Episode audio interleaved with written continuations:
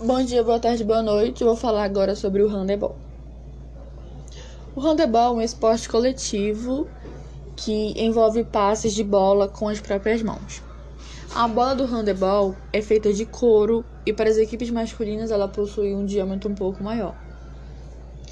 Ele foi criado por um professor de educação física alemão em 1919 quando ele foi criado, inicialmente ele tinha um total de 22 jogadores, ou seja, 11 em cada equipe. Hoje o número foi reduzido para 14 no total. 7 jogadores em cada equipe. É, no Brasil, o handebol passou a ser reconhecido a partir dos anos 30. Em 1940, foi fundada em São Paulo a Federação Paulista de Handebol.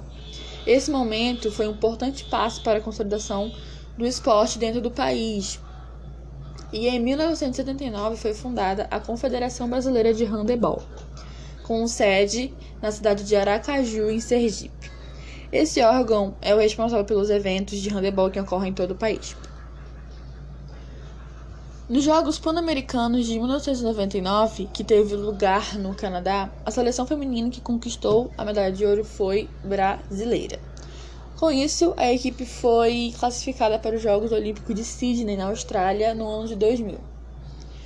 Aí, em 2013, ocorreu na Sérvia o Campeonato Feminino Mundial de Handebol e novamente a seleção brasileira foi campeã. Os principais fundamentos do handebol são é, dividido em dois tempos de 30 minutos cada, possui um intervalo de 10 minutos entre cada etapa Existem dois árbitros e um cronometrista. O jogo envolve dribles, passes e recepção de bola entre jogadores. O arremesso é uma técnica muito utilizada para fazer os gols. Claro, né? O, a maneira de segurar a bola no jogo é chamada de empunhadura. O objetivo principal do handebol é fazer gols. Portanto, ganha a equipe que fizer mais.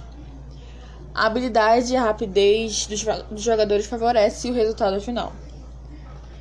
Quando a bola está na mão do jogador, ele pode dar até três passos até arremessá-la para o outro. Isso também vale para o tempo, ou seja, cada jogador pode permanecer com ela nas mãos durante 3 segundos. Isso faz com que o handebol seja um jogo bem dinâmico. As faltas são cometidas quando há toque de bola com os pés ou outras partes do corpo. Também é considerado falta se um jogador tentar arrancar a bola das mãos de outro. E dependendo da gravidade da agressão entre os jogadores, ocorre falta. Assim como empurrões, chutes, cotoveladas são consideradas faltas também.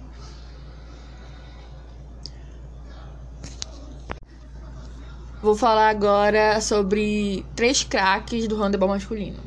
O primeiro deles é o Guilherme Valadão, o lateral esquerdo da seleção brasileira de 1,92 centímetros de altura, ele é um grande exemplo de superação e vitória. É, outro é o César Augusto de Oliveira, de 29 anos, conhecido como Bombom. É um brilhante goleiro e um dos protagonistas do resultado histórico obtido pela seleção brasileira de handebol no último Mundial.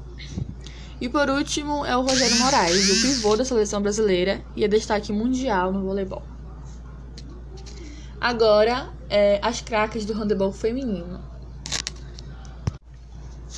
É, a goleira da seleção brasileira, a Bárbara Arenhardt, conhecida como Babi.